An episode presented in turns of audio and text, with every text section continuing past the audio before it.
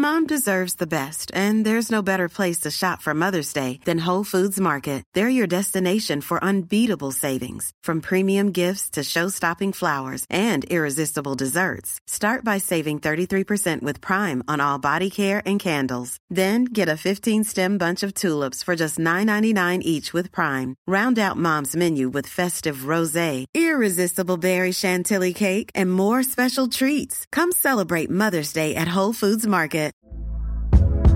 Hey there, it's Michele Norris. I'm host of a podcast called Your Mama's Kitchen. When I travel, I'm usually looking for a way to find a taste of home when I'm not at home. And one of the things I love to do when I am at home is entertain. And Airbnb allows me to do that. When I was in California recently, I rented a house that had a great kitchen. And when we were sitting around the table, we were all thinking, we're in someone else's house. Someone could be in all of our homes as well.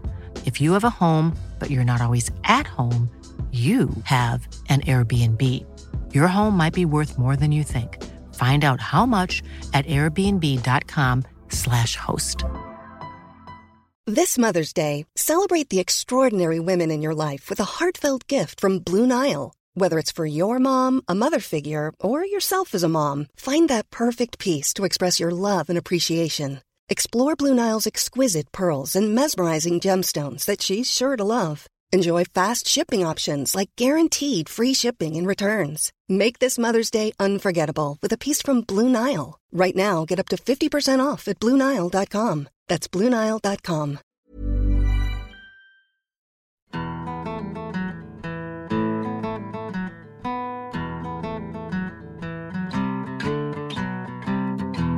Hello, and welcome to Stories of Scotland, a podcast about the history, nature, and folklore of Scotland.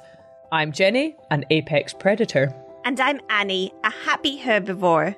Well, then, you had better watch your back, Annie, because in this episode, we are going in search of the ultimate happy herbivore hunter, the wolf.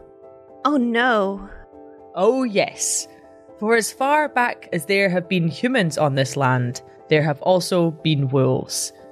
The grey wolf was once common in Scotland and all of the British Isles, but the last stronghold for the wolf was Sutherland, a large area of land that covers much of the Scottish Highlands, stretching from coast to coast. And so, we're going to explore Sutherland in search of the once mighty wolf.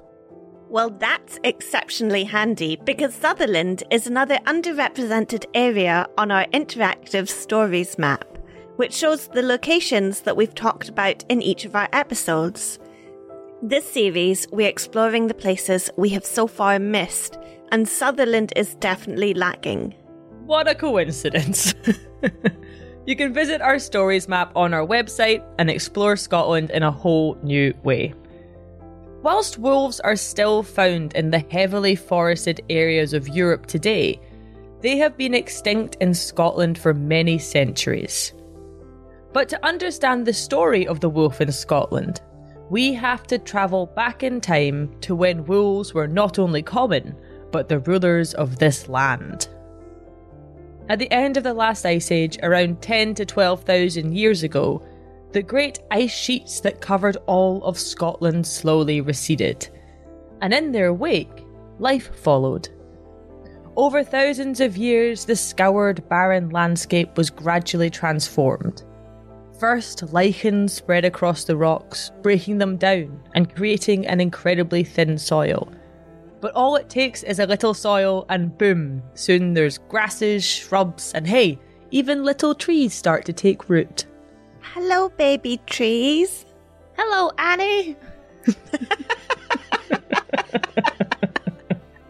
By about 7,000 years ago, these little trees had paved the way for the great forests that covered all of Scotland, from the coastline to the uppermost limits of survival on the high mountains. Even Orkney and Shetland were covered in a healthy birchwood forest. Depending on the geographic location, the forest was composed of different tree species. But because we're looking at Sutherland, let's look at the forest that thrived there. By 5,000 years ago, a huge woodland called the Ancient Caledonian Forest was thriving in the Highlands of Scotland, covering a huge 15,000 kilometres squared. That's about 20% of all of Scotland. The Caledonian forest consisted mainly of Scots pine, rowan, birch, oak, and juniper trees, much the same that we see in the native forests of this area today. The forest would have been thick with ferns, mosses, and lichens, and a whole ecosystem teeming with plant life. But not just plant life. There would have been countless birds, swarms of insects, mountain hares, goats, beavers, lynx, brown bears, and of course, grey wolves. Alongside these wild animals, we also have a population of Neolithic humans. These people are beginning the transition from a nomadic hunter gatherer way of life into a settled agricultural one. So, as new agricultural knowledge is spreading throughout the land, our hunter gatherers who were living within the extensive forests became Neolithic farmers. Once a group of hunter gatherers had settled in one spot, they began altering the landscape around them. These folk used their stone axes to fell trees for construction materials, to build their settlements. Whilst doing this, they also cleared swaths of forest for agriculture and pastoral use. Over time, the relationship between humans and the forest changed, and the extensive woodlands became something that they would manage and exploit. This was not a fast change, but it began a pattern that has not been reversed for the thousands of years that have followed. And prior to this, as bands of nomadic humans moved through this ancient landscape, they would have dealt with the near constant threat of the wolf. Packs of these intelligent, strong, and vicious hunters moved like ghosts through the dense forest and could attack at any time. But when humans began to settle in one spot, the threat of the wolf increased greatly. For not only did clearing woodlands encroach upon the wolf's habitat, but the people also began keeping livestock, Domesticated cattle, goats, and horses were all kept upon the land that they cleared, and this meant that these poor animals were essentially sitting ducks for wolves. Like a wolf fast food restaurant. Unfortunately, yes. McWolfers. McWolfers. I'll have a McWolfer muffin, please. With fries. Unfortunately, potatoes hadn't been introduced at this point, Jenny. And as the human population grew to the increase in food provided by farming, they cleared more and more forests, thus reducing the wolves' habitat further, whilst also keeping more and more livestock. And so, as this cycle continues over the centuries, as humans become farmers, wolves became the number one dreaded enemy. They lived in the shadows of the forests at the edges of human settlements the threat of their attack a source of terror, fear, and woe. The interaction of people and wolves in Scotland is a complex story of violence, and by looking at the far north of Scotland, we can trace the interactions of these two predator species as they lived together on the land. And luckily for us, this area of Scotland has an exceptional amount of artifacts, remnants, and folklore about the wolf. Let's begin in one of my favourite places, in the bones. Now, there are plenty of sites where we see a mingling of human and wolf remains, often coming together accidentally. For example, in Sutherland, in the Inchnadamph Bone Caves, also known as the Sint Bone Caves, we see an incredible snapshot of the biodiversity of prehistoric Scotland. These limestone caves get their name from the amazing amount of bones that have been excavated from them. Amongst these are Neolithic human burials, the bones of wolves, brown bear, reindeer, swan, puffin, wildcat, arctic fox, ox, pig, and a lynx. They're all intermingled together in the bone caves. Wow. I mean, I do hate to say this during an episode about wolves, but forget the wolves, man. The coolest bones in these caves are the possible polar bear bones that were found there in 1927. These polar bear bones were dated as being almost 19,000 years old and were thought to have been washed into the cave by the meltwater of retreating glaciers at the end of the last ice age. While it's not been completely confirmed that they are polar bear bones, it is highly suspected. And it's not thought that humans ever lived in these caves, nor that the many hundreds of bone fragments found were placed in here by humans. But rather, these caves have acted like a strange sieve catching remnants of the life that has wandered in, or washed in, or been dragged in by prey, or even placed in by mourning humans. And it seems to have caught all these fragments and condensed them down into this amazing collection of ancient life. Places like this help position humans as just one species amongst many. In these caves, the hunters and the hunted, predators and prey are all preserved by nature. I find sites like this fascinating.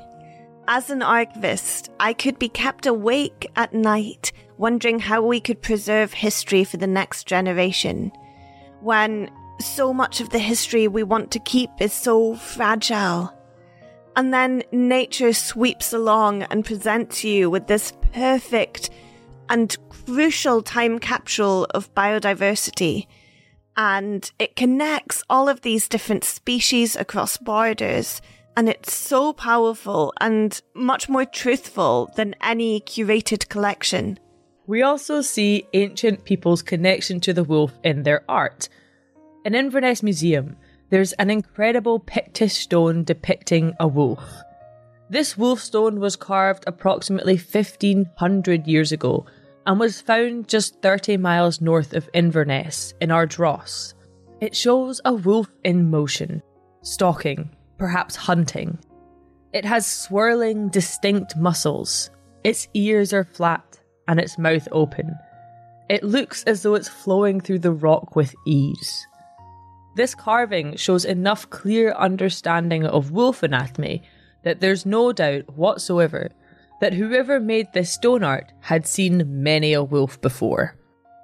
Unfortunately, we don't really know what this wolf carving would have symbolised to the Pictish people, but we could take a good guess. It could have a spiritual meaning for the people, or it could have been an emblem of their community. In the same way that animals are used in heraldry to represent a family, the wolf may have been a Pictish tribe's way of celebrating themselves, of marking their territory, of symbolizing their strength. The wolf stone was also found alongside another stone that was carved with a deer, so perhaps it's showing the predator and prey relationship, something that symbolizes the balance of life, the deer and the wolf. Oh, I like that interpretation. I'm still hoping that one day they find a Rosetta Stone of Pictish carvings and we can finally translate all these mesmerizing, unknowable symbols. That's when we find out that all of our assumptions about these ancient ancestors carving these deep spiritual meanings into the stones are just flat out wrong. yeah, the real meaning of the wolf is something super petty. Like, it's just an insult to the neighboring tribe that they smell like old, wet wolf fur. In fairness, it's a savage insult because old wet wolf fur smells awful. well, Annie, it's not just the smell of wolves that we have to worry about. It's also the smell of dead bodies. Because the stench of a slowly rotting corpse was said to attract hungry, scavenging wolves. Well, full points to you for the most disgusting segue of all time. and also, this is really, really intriguing because a lot of human wolf interactions we see written down in Scotland relate to the idea that wolves would dig up the recently buried bodies of humans to eat for their wolf dinners. Or sometimes the wolves wouldn't even wait to dig up the bodies. There's a few different historical references to wolves eating the fallen warriors on battlefields. For example, in the 13th century Orkneyinga saga, it describes the aftermath of a battle between the Norse and the Gaels in Skye, and it tells us in the wake of this bloody fight, Then was heard the dismal howling of the grey wolf o'er the corpses. Wow, as if going into battle wasn't scary enough, you also had to contend with wolves prowling around the sides of the battlefields, awaiting their dinner. That sounds vicious. It is. But as horrible as this is, it's the grave robbing wolves that seem to have dug themselves further into the cultural imagination. This was clearly a fear that people had, because there's a lot of old burial grounds in Scotland that were specifically chosen to be in a place where hungry wolves could not reach islands. For example, in Loch Eriboll, right up on the north coast of mainland Scotland, we have two islands to look at Eilean Hore and Hoan. Both are reported in the statistical accounts of the late 1700s of being burial places that were intended to prevent the plundering of wolves, which at any one time infested the country. People are using water as a natural moat to prevent the wolves from accessing the recently buried. However, by far the island that has had the most attention for this particular use is Handa.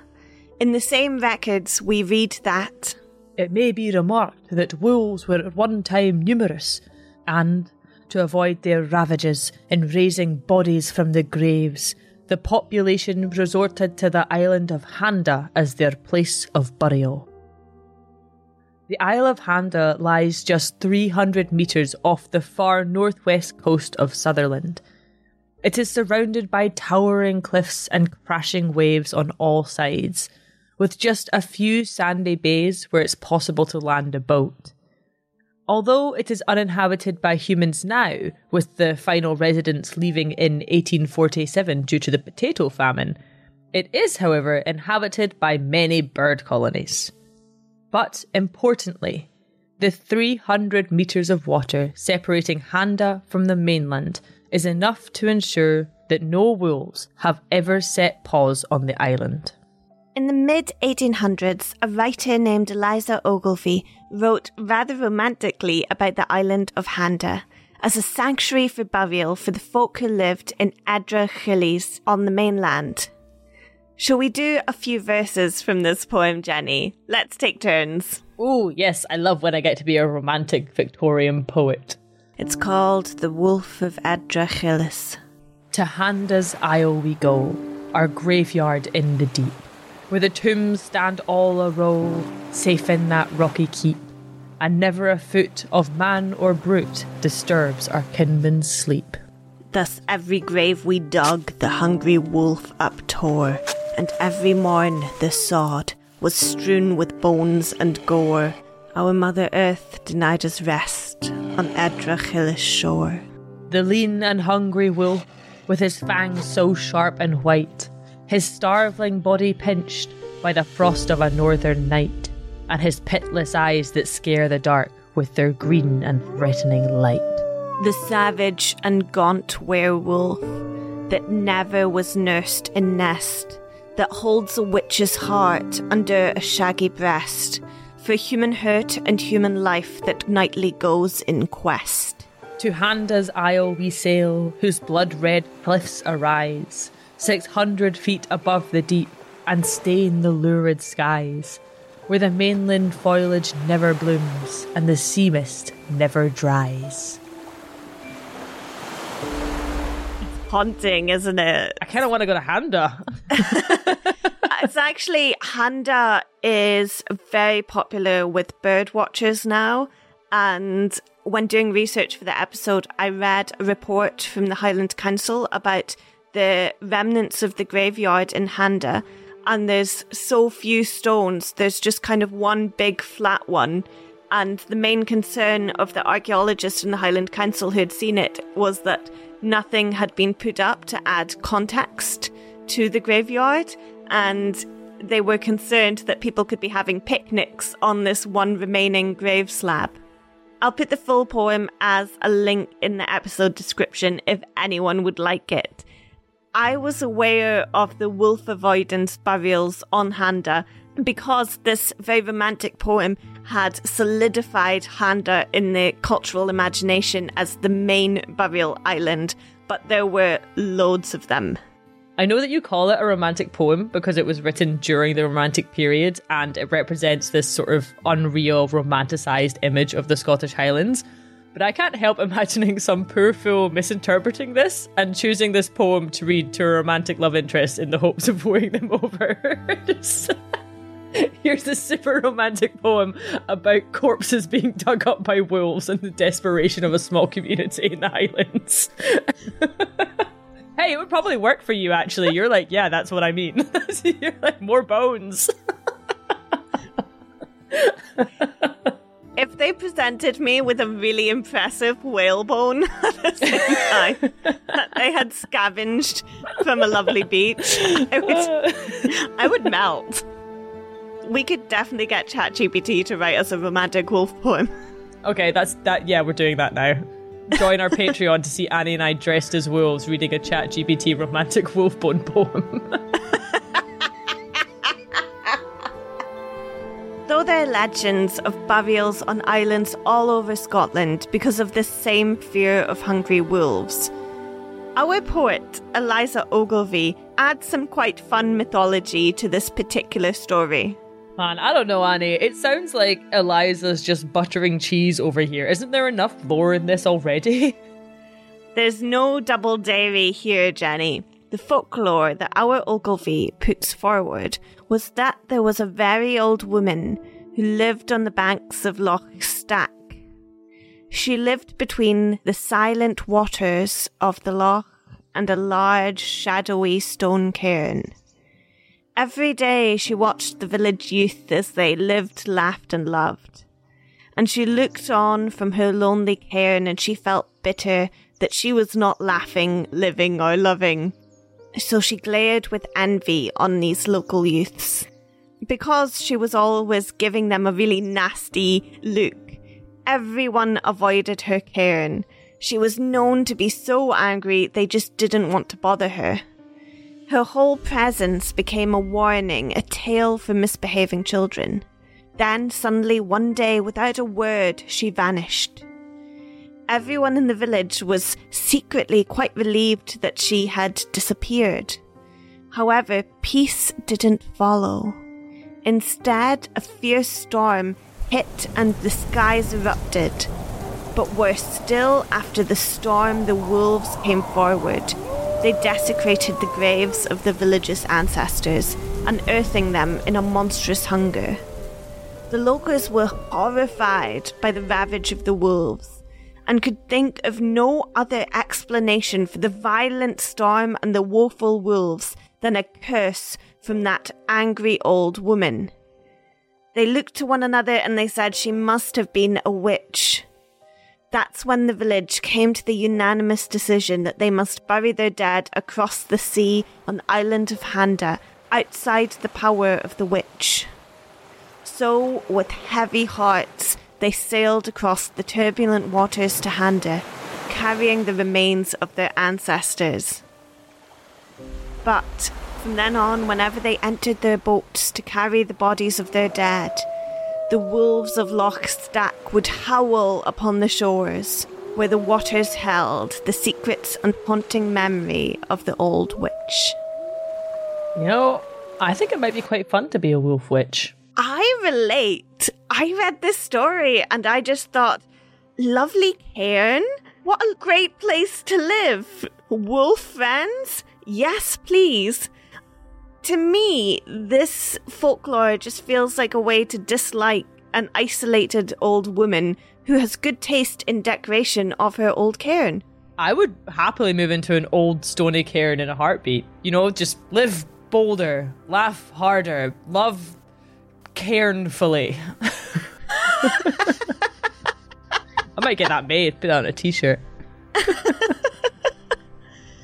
although wolves may have occasionally had a wee dig at some graves, we never blame the old hen wife who lives by the loch. She's collecting stones, not piling bones. That's Annie's job. And on a vaguely related note, if anyone is a fan of taxidermy like me, there is in fact a stuffed wolf in Inverness Museum, poised as though it's digging something up. It feels a bit harsh that there's not a bone in that glass display cabinet with the wolf. Someone give that wolf a bone. Just preferably not a human one.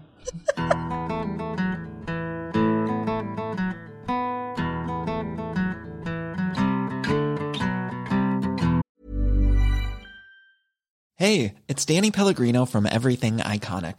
Ready to upgrade your style game without blowing your budget? Check out Quince. They've got all the good stuff shirts and polos, activewear, and fine leather goods, all at 50 to 80% less than other high end brands. And the best part? They're all about safe, ethical, and responsible manufacturing. Get that luxury vibe without the luxury price tag. Hit up quince.com slash upgrade for free shipping and 365 day returns on your next order. That's quince.com slash upgrade. Hey there, it's Michele Norris. I'm host of a podcast called Your Mama's Kitchen. When I travel, I'm usually looking for a way to find a taste of home when I'm not at home. And one of the things I love to do when I am at home is entertain. And Airbnb allows me to do that. When I was in California recently, I rented a house that had a great kitchen. And when we were sitting around the table, we we're all thinking, we're in someone else's house. Someone could be in all of our homes as well. If you have a home, but you're not always at home, you have an Airbnb. Your home might be worth more than you think. Find out how much at airbnb.com/slash host. Unfortunately for all, the story of wolves and people in Scotland tend to revolve around hunting. As we explored earlier, wolves sometimes hunted livestock, and so humans hunted wolves. By the Middle Ages, the wolf and human populations were really clashing, and we see the rise of professional wolf hunters whose job was to control the wolf populations. In the records, we can see that there were wolf hunters being employed by Scottish monarchs and large landowners to protect their livestock. And then there was also value in killing wolves for their pelts or for exchange. Hector Boece wrote that an early Pictish king, Dorvidilla, suggested that the slayer of one wolf to have one ox as his reward. Which seems like a massive trade to me. Just one wolf for a whole ox? Though Dorvidilla is considered a legendary king, not a real one, so perhaps we need to take that decree with a pinch of imaginary salt. However, real Scottish monarchs did introduce acts to spur up wolf hunting. So this was a thing that happened. You just probably weren't going to get an ox in exchange for your wolf. Inflation has just destroyed the wolf hunting economy, let me tell you. Over time, the wolf became more and more persecuted. Its habitat was severely reduced by human activities, and with the loss of its habitat, so the decline of the food source for the wolf also comes into play. On top of this, the wolf was hunted extensively, and so by the 1700s they were all but wiped out. There were, however, a few wily survivors that continued lurking in the last forests. The last wolf in Scotland was said to have been killed in Sutherland. There's many different versions of this story, but I've chosen the one told by the head forester of the Duke of Sutherland in 1848 to John Francis Campbell. By the time this story takes place, the people of Sutherland had almost forgotten the time of wolves. The beasts became mere memories, a haunting story told by the old folks by firelight to scare children. Yet every so often, a large paw print would appear in the earth by a riverbank, or perhaps some livestock would be found suspiciously gnawed. But one day, a woman in a wee town had her worst fears come to life. It was a mother's worst nightmare. Her child had vanished. Desperately, she called on her community to help search, and so everyone came out of their houses and scoured the hills and glens for the bairn, But unfortunately, as each day passed, hope waned. For three frantic days and three dreadful nights, the mother searched and searched, but alas, she could find no sign of her infant. He was only a wee toddler, far too small to survive by himself. By the end of the fourth day, however, a local youth was wandering home when something strange caught his attention. As he walked past an ancient cairn, which was normally silent, he heard a wail from within the stones. The call echoed out to him, and so he edged closer. As he did so, he discerned yet another sound, but this one was even more unsettling. Despite his fear, he plucked up his courage and he peered down into the burial cairn. And at the very back of the dark passage, he could see the wee lost boy nestled in between two furry little wolf cubs called Wilma and Walma. Stop it, Jenny. the young lad's heart raced with the tales of fierce mother wolves, and in a panic he turned and ran back to the town. He grabbed two of his pals, and together they went back to the cairn as a rescue party. However, by the time the three youths had arrived at the cairn, the mother wolf had returned to her cubs. And so this makeshift rescue brigade hid in a thick bush, waiting for the mother wolf to leave the cairn once more. When she did, and the coast was clear, one of the young lads stood guard at the entrance cairn as the other two went in to save the wee boy. However, from afar, the mother wolf heard the cries of her pups and she ran like the wind back to her babies. The boy standing guard at the cairn heard the thundering of her paws as she approached and felt the whoosh as she darted past him, lunging for the opening of the cairn but thinking fast as the blur flew by, he reached out and grabbed her tail. He held on tightly for dear life. The wolf mum could see her puppies, but the boy was holding her too firmly for her to reach them. Inside the cairn, his companions shouted out, Why is it so dark? What's keeping the light from us? As the inner chamber had suddenly been cast in darkness. The cairn guard called back to them, if the hairy root of the wolf breaks, believe me, you'll know. Summoning all their strength, the two lads inside the cairn turned and made their way back up the chamber passageway and attacked the wolf while she was being held captive. One of them drew his knife and stabbed the mother wolf as she desperately struggled to protect her pups. It was not a noble victory, but it was a necessity for them. They saved the toddler but the question of the wolf pups remained. Without their mother, the pups had no chance of survival. And so, with heavy hearts, the boys killed them and left them there in the cairn. That day, the wee toddler was returned to his mother, who was overjoyed to hold her baby safe in her arms. Though it was said that the child was never quite the same after its three days with the wolves. Perhaps he was changed by an experience where human and beast blurred. He had been welcomed by the wolves, deserving of protection and warmth despite his species. And sometimes he would be seen gazing at the full moon, his eyes filled with sorrow. The town celebrated the return of the wee child and the death of the wolves, but the three young lads who had achieved this felt an aching understanding of what they had done. In small silences, they remembered the cries of the cubs. Just as the mother had mourned the loss of her child, hadn't the she wolf felt a dagger to her heart too when she heard the calls of her pups? While the human had returned to its loving mother, the wolves were left for the other world. And so the sun had set on the last wolves of Sutherland.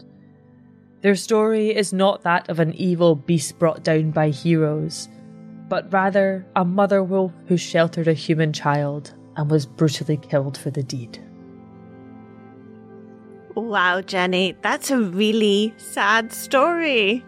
It's as though the mother wolf looking after the human infant is nature offering us this olive branch that we could coexist. The mother wolf is saying, Hey, I'm happy and willing to look after you. And the youths are saying, Hey, you scare us just a little bit, so we're going to kill you and your pups.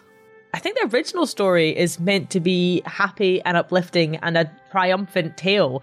Um, there's almost like the comedy part of the boy holding on to the wolf's tail. However, it is hard reading it now not to feel the profound consequences at the end of this story when the species is suddenly extinct in Scotland. The more well known version of this story has a man named Polson as a great wolf hunter. It's very similar to the story I've just told, except it doesn't include a missing child. Instead, Polson sends his child and another boy into a wolf's lair to kill the cubs in there and while they are in this process, the mother wolf returns. Polson grabs onto the mother wolf's tail in much the same fashion and then slaughters her with his knife. There's actually a stone erected to it just north of Brora, claiming that Polson killed the last wolf in 1700 in that area. So, Scotland was a very different place back then. Animals were resourced to be exploited, and human interactions with nature were driven by dominance. On the other hand, I grew up on a farm with livestock, and I understand the economical and emotional cost of seeing your animals dead because of predators. Though, where I grew up, we just had badgers and foxes, not wolves. Either way, this story tells us of a very different relationship to what we see with the Ardross stone the wolf carving, which showed a clear respect for the wolf from that community. And this seems to have completely dissipated a thousand years later when we see the folklore of the last wolf hunts. There's just not the same respect for the animal.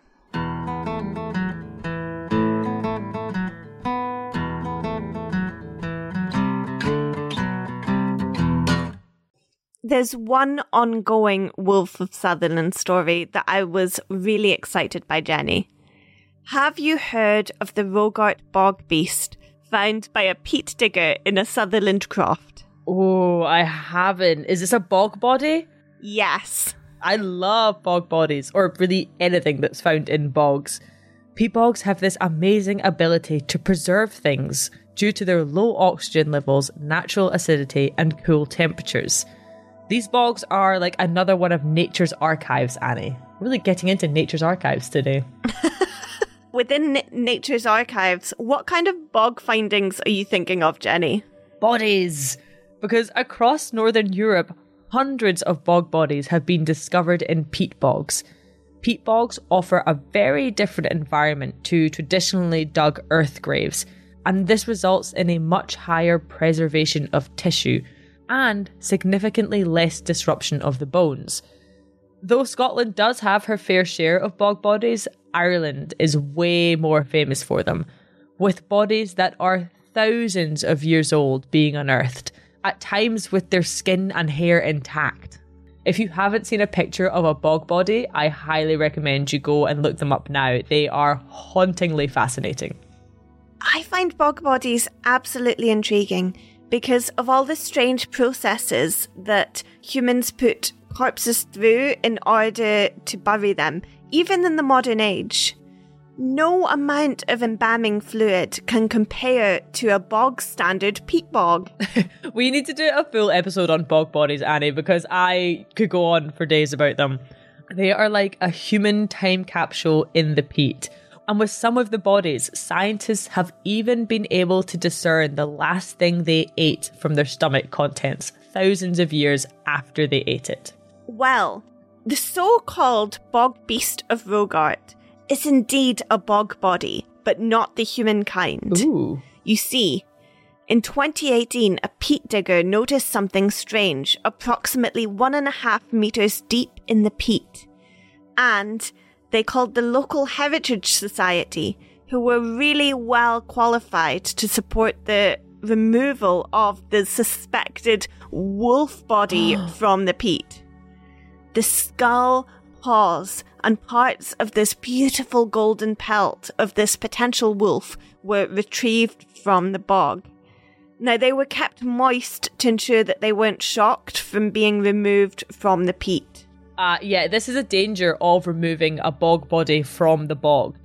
The body has formed a dependent relationship with the bog. It needs that peaty environment to keep its youth and keep it preserved. Otherwise, when it's removed, it will shrivel like a sun dried tomato. The rapid exposure of the world beyond bog introduces oxygen, bacteria, and climate discrepancies that all cause rapid deterioration. Plus, by disturbing a bog body, who's to say you aren't awakening ancient bog ghosties, Annie? Carbon dense peaty poltergeists. I always imagine bog bodies being removed from the bog being like the final chapter of the picture of Dorian Gray. when the, the painting is destroyed and all of these years suddenly catch up on Dorian Gray. However, I don't think the people who were digging up the wolf bog body were worried about the spirit of the wolf haunting them. More so, the potential damage they would cause. The Clyne Heritage Society respectfully looked after the wolf remains, and they brought them to Inverness Museum, where there's a conservation team who can properly care for corpses. Oh, this is quite exciting. I hadn't heard about this. So, when did they discover the wolf and where can I see it? Okay, well, there's another layer to this. As I said, it was discovered in 2018, and I remember seeing it on the news. So, when we were doing an episode on wolves, I knew I had to investigate. It did make national headlines upon its discovery, but there had been no updates since. So I emailed Inverness Museum to ask all my wolfy bog body related questions. I wanted to know the basics. How old was this body? Was it hundreds of years or thousands of years old? And how were they going to preserve this precious relic of Sutherland wolves? Those are all great questions, Annie. However, I myself would have asked if removing the guardian wolf of Rogart had brought any misfortune to the area or awakened any suspected ancient curses. But yeah, each to their own, I guess. Well, to say I was shocked by the response was an understatement. Firstly, they gave me a description of the remains, and it matched a lot of what was in the news. The Rogart bog beast was mainly skeletal, though it had some hair and skin fragments still intact. Oh, that's interesting. That's enough for a supernatural wolf, guardian of the other world, if you know what I'm saying. However, visual identification of the skull and analysis of the tissue suggested that it was significantly more likely that the wolf was actually a dog. Oh no! I don't believe this. Our ancient wolf warden of the north is a dog.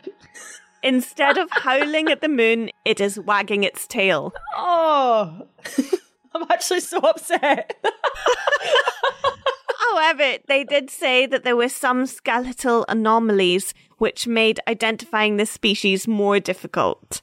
So I looked at an available picture of the jawbone and compared it to pictures of wolf and dog jawbones. Do you want to take a look?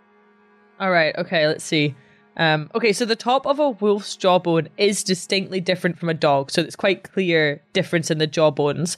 But looking at the bog body's jawbone, I, I, I can actually see what they mean because the shape of it at the top is sort of right in between what a dog's and a wolf's look like. So I I think there's still a chance this could be a wolf, Annie. Unfortunately, though, we're going on a date, How I've been dating, and this is where the next blow comes in.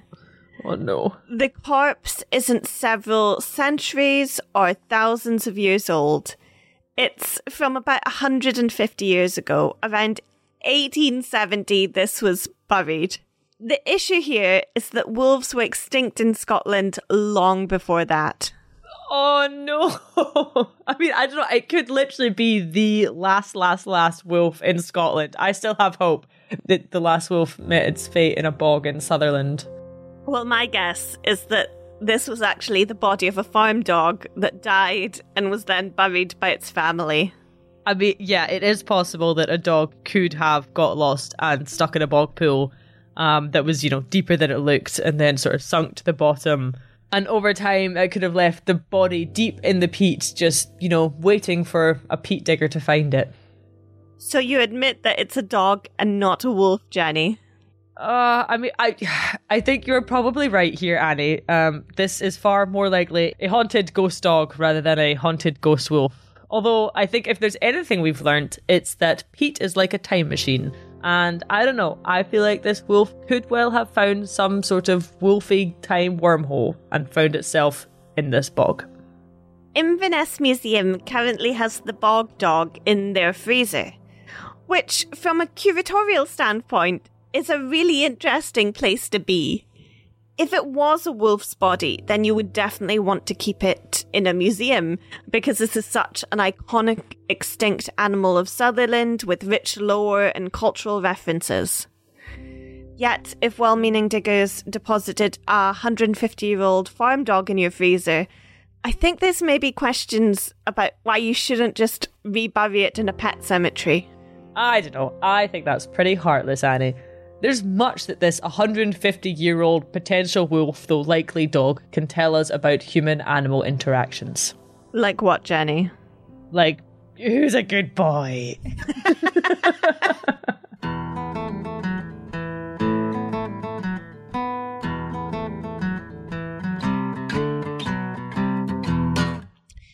With the last wolf in Scotland dead, the landscape was changed forever. The process that began with early Neolithic farmers was finally complete. We humans had won the battle against nature, but at what cost? That's a great question, Annie. Because by vanquishing this most hated of foes, we unwittingly unravelled the very fabric of the Scottish landscape. Yes, we humans had already been tugging on this thread for millennia, but the extinction of the wolf signifies a key pivotal moment for the entire ecosystem. Because when it comes to discussing ecology and the ecological systems of an area, there are two very important words that are tied to the wolf apex and keystone. An apex predator sits at the top of its food chain. Picture a clearing in the ancient Caledonian forest. It's filled with lush green grass and this grass supports a small family of happy rabbits. But every so often, stalking around the edge of the clearing, eyeing the rabbits greedily, is a grey wolf. It waits until a rabbit is within sight, and boom, it springs out from its shrubby cover and eats the rabbit. Poor rabbit. That's nature, Annie. and it's also a very simple food chain. Grass grows, Rabbit eats grass, wolf eats rabbit. But nothing eats the wolf. It has no natural predators. It is at the top of its food chain. It's an apex predator. That is until you bring humans into the mix. But before we do that, let's find out what a keystone species is. A keystone species is one which holds a critical or key role in supporting the workings of an ecosystem as a whole if you remove this one species from the ecosystem, it can no longer function like it used to. So let's go back to our rabbits and let's bring humans into the mix. As we've been discussing, humans have been busy hunting and killing every single wolf they can. Eventually, the species is utterly wiped out. Now, back in our lush clearing, the rabbits are grazing away quite happily. And what do you know? There's no wolves left to spring from the shadows and eat one every now and again. Well, at least that's nice for the rabbits. Well, it is and it isn't. the populations now aren't being kept in check by the wolves, and so they get to doing what rabbits do best. And before you know it, their population has exploded. The little clearing is now positively hopping with happy rabbits. And this is great for the owl living in the tree nearby because it can just fly down and scoop up a fresh rabbit whenever it feels like it. And so all of this owl's little chicks survive into adulthood and they all decide to stay in the area because they have enough food from the rabbits to feed their own families. But there's one thing we're not considering here, Annie. And what's that? The grass. Not the grass. The grass. See, the grass can't grow fast enough to support all of the rabbits, and suddenly the clearing is stripped bare. The large number of rabbits are foodless and they can no longer survive. Their population suddenly crashes, numbers plummet. Now, this isn't just bad for the rabbits, it's also terrible for the many owl families living nearby. Because now there's not enough rabbits for them to feed all of their own population, and so it crashes too. This is not a happy episode for animal families, and I love animal families. It's not, you're right. And this is also very simplified and a bit silly. But you can see that because the wolf has gone, the rabbit and owl populations are now thrown way out of balance. Don't forget the grass. True, the grass is also out of balance. Now, if you extrapolate this to an entire complex ecosystem with an intricate food web, the booms and busts of various species start affecting the whole thing, and it becomes anything but stable. Removing the wolf has thrown the whole equilibrium of nature out of whack. And this is because the wolf is a keystone species. Its presence kept the whole ecosystem in balance. Its absence means the entire ecosystem suddenly has to find a new equilibrium, which is not always predictable. Okay, so what happened in Scotland? Well, in Scotland, rabbits weren't the wolves' main food source, deer were. There are a few species of deer in Scotland, and up until the 1600s, their populations were kept in check by the many packs of wolves roaming through the forests. However, the difference between the hypothetical rabbit scenario and the real life deer scenario is that nothing else eats deer. Have you ever seen an owl carry a deer off into the sunset, Annie? No, no, I haven't. Didn't think so. And so, with the wolves gone, the deer have no natural predators, and therefore their population explodes.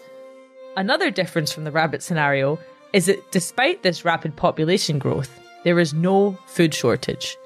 Deers graze on grasses, sedges, heathers, and, very importantly, the shoots of young trees, all of which are very plentiful in Scotland, meaning that deer numbers can just keep on growing and growing and growing.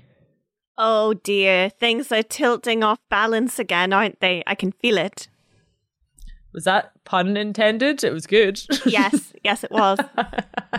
and yes, things are being thrown off balance. Because at this time, the human population was also exploding, and huge areas of the ancient Caledonian forest were being felled to fuel this growth. Timber was used to build ships and rapidly expanding settlements, and with no wolves to keep the deer population in check, the ravenous deer hoovered up all the young forest that should have regrown where the old one was felled. If you add the boom in agriculture, sheep grazing, cattle grazing, and later on grouse moors, then the young forests don't stand a chance. And we are still struggling with the consequences of this today. It is estimated that there are currently between 360,000 and 400,000 deer roaming through Scotland. When you have this many deer wandering through forests and moorlands, actively searching out any young saplings and stripping them of their energy rich buds, then there is just no chance for forests to regenerate. The result of centuries of this is a massive proliferation of moorland in Scotland. Where the Caledonian forest once covered 20% of all of Scotland, it now covers just 0.2%. And where forests in general used to cover 90%, they now cover just 18. But only 4% of this is native.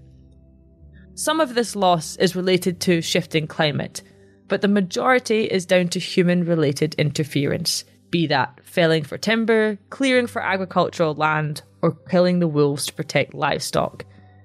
Our actions have had an unimaginable impact on the natural ecosystem of the country. And that, Annie, is why we should reintroduce the wolf to Scotland. Okay, yes, this debate has been increasing for a good few years now.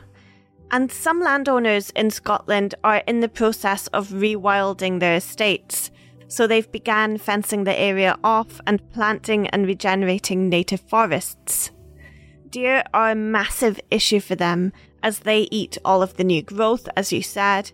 So some landowners want to reintroduce wolves onto their land, not just to save costs on deer culling, but also to get their new ecosystems as close to the natural state as possible. Yeah, yeah. There's one big landowner in Sutherland actually who has been really pushing for this for like a decade now.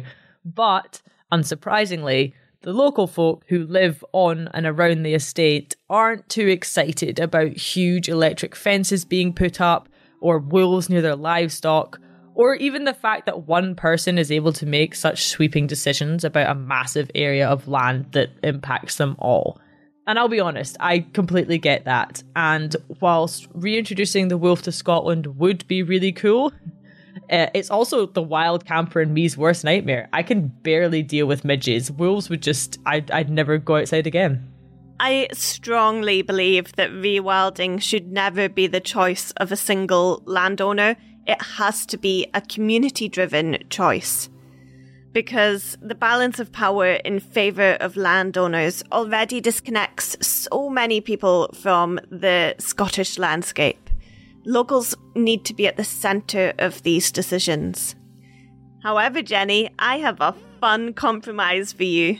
Ooh, is it that we reintroduce wolves but they only work 9 to 5? Unionized wolves, Jenny. That's the solution. no, not unionized wolves. I say instead of wolves, we reintroduce the Eurasian lynx to Scotland. They were also hunted to extinction hundreds of years ago, and they were also apex predators who hunted deer. Plus, they're big cats, so they're naturally far superior to the wolves. Oof, Annie coming in hot at the end of the episode on Big Cat v Big Dog debate. You're just angry because you can't call the big cat Woolma. I am, actually, yeah, I am. but actually, I think this is a great compromise. But I'm sure that, like with wolves, livestock owners will still be concerned that their animals will be easy prey. Which once again takes us back to the literally thousands of years old problem how do we humans coexist with nature without destroying the delicate balance of the environment? Great question, Jenny. But unfortunately, I see the ticking clock, and I don't think we have time to discuss that complex matter in this episode.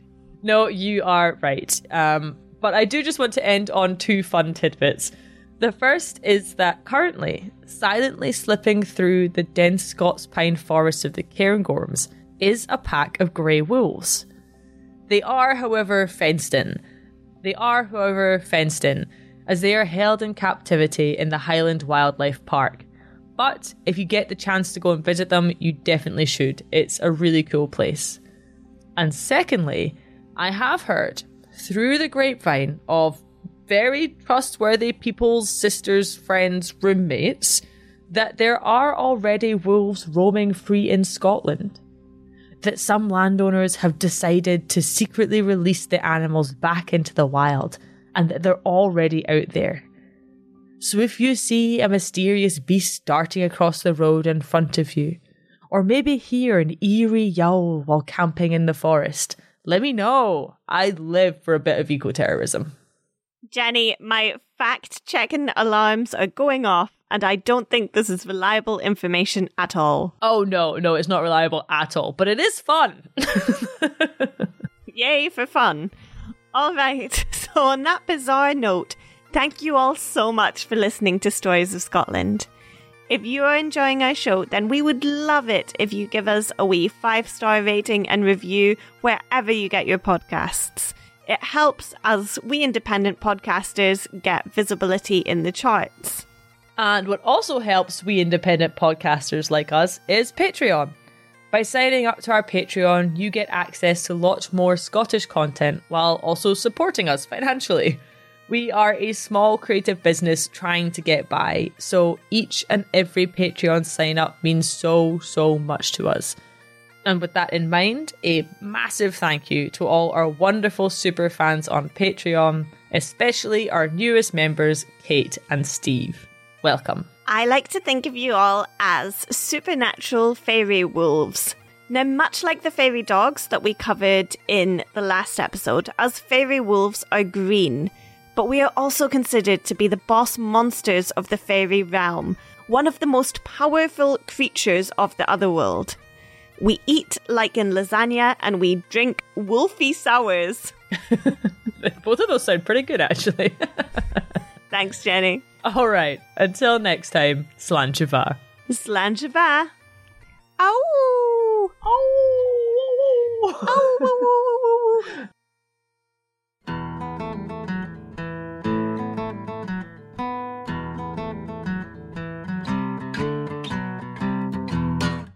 It's the grave robbing wolves that seem to have dug themselves further into the cultural imagination. I see what you did there with the dug themselves in. That's a good pun. I like that. pun intended. in Adra in Adrachiles. In Adrachiles. In Adrahic in Adrachiles. what if it's Edra Chilies? it's not Adrachiles? Live bolder, laugh harder, love cairnfully.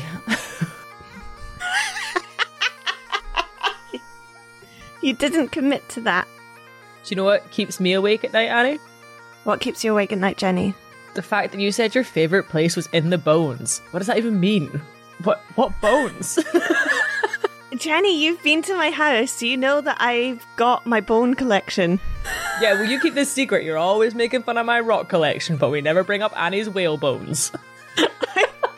if I see a really impressive bone on the beach, it, it makes my day. And then also, there's this, this one time I found the coolest bone on the beach. I was so excited about it, but it still had a tiny bit of flesh on it. So I hid it in a dune, thinking I'll come back for this with a big bag and I can put it in, you know, a plastic bag or something and I can preserve it and I'll be so happy with my bone. And I went back maybe two hours later and the tide had just come in and I don't know where my bone had gone. Either someone had taken it or the tide had taken it, but I was devastated. It does keep me awake at night thinking, why didn't I just bite the bullet and carry this disgusting fleshy whalebone home when I had the chance. I am sorry that I ever even brought this up. I don't even know what to say to that story. I remember one time I caught you doing exercises with one of my bones. You were using it as a weight, and I was like, no, Jenny, this is a precious bone. we don't use this as a weight. I was like, I think there's still some flesh on this.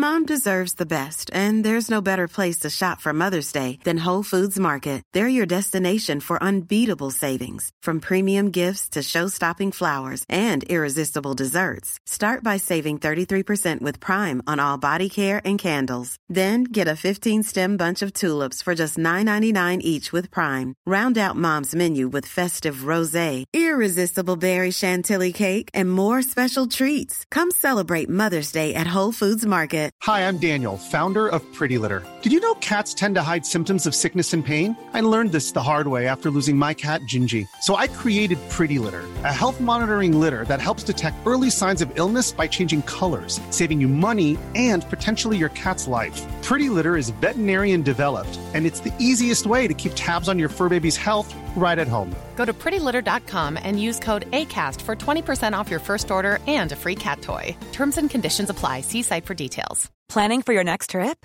Elevate your travel style with Quince. Quince has all the jet setting essentials you'll want for your next getaway, like European linen, premium luggage options, buttery soft Italian leather bags, and so much more. And is all priced at 50 to 80% less than similar brands. Plus, Quince only works with factories that use safe and ethical manufacturing practices. Pack your bags with high-quality essentials you'll be wearing for vacations to come with Quince. Go to quince.com slash pack for free shipping and 365-day returns.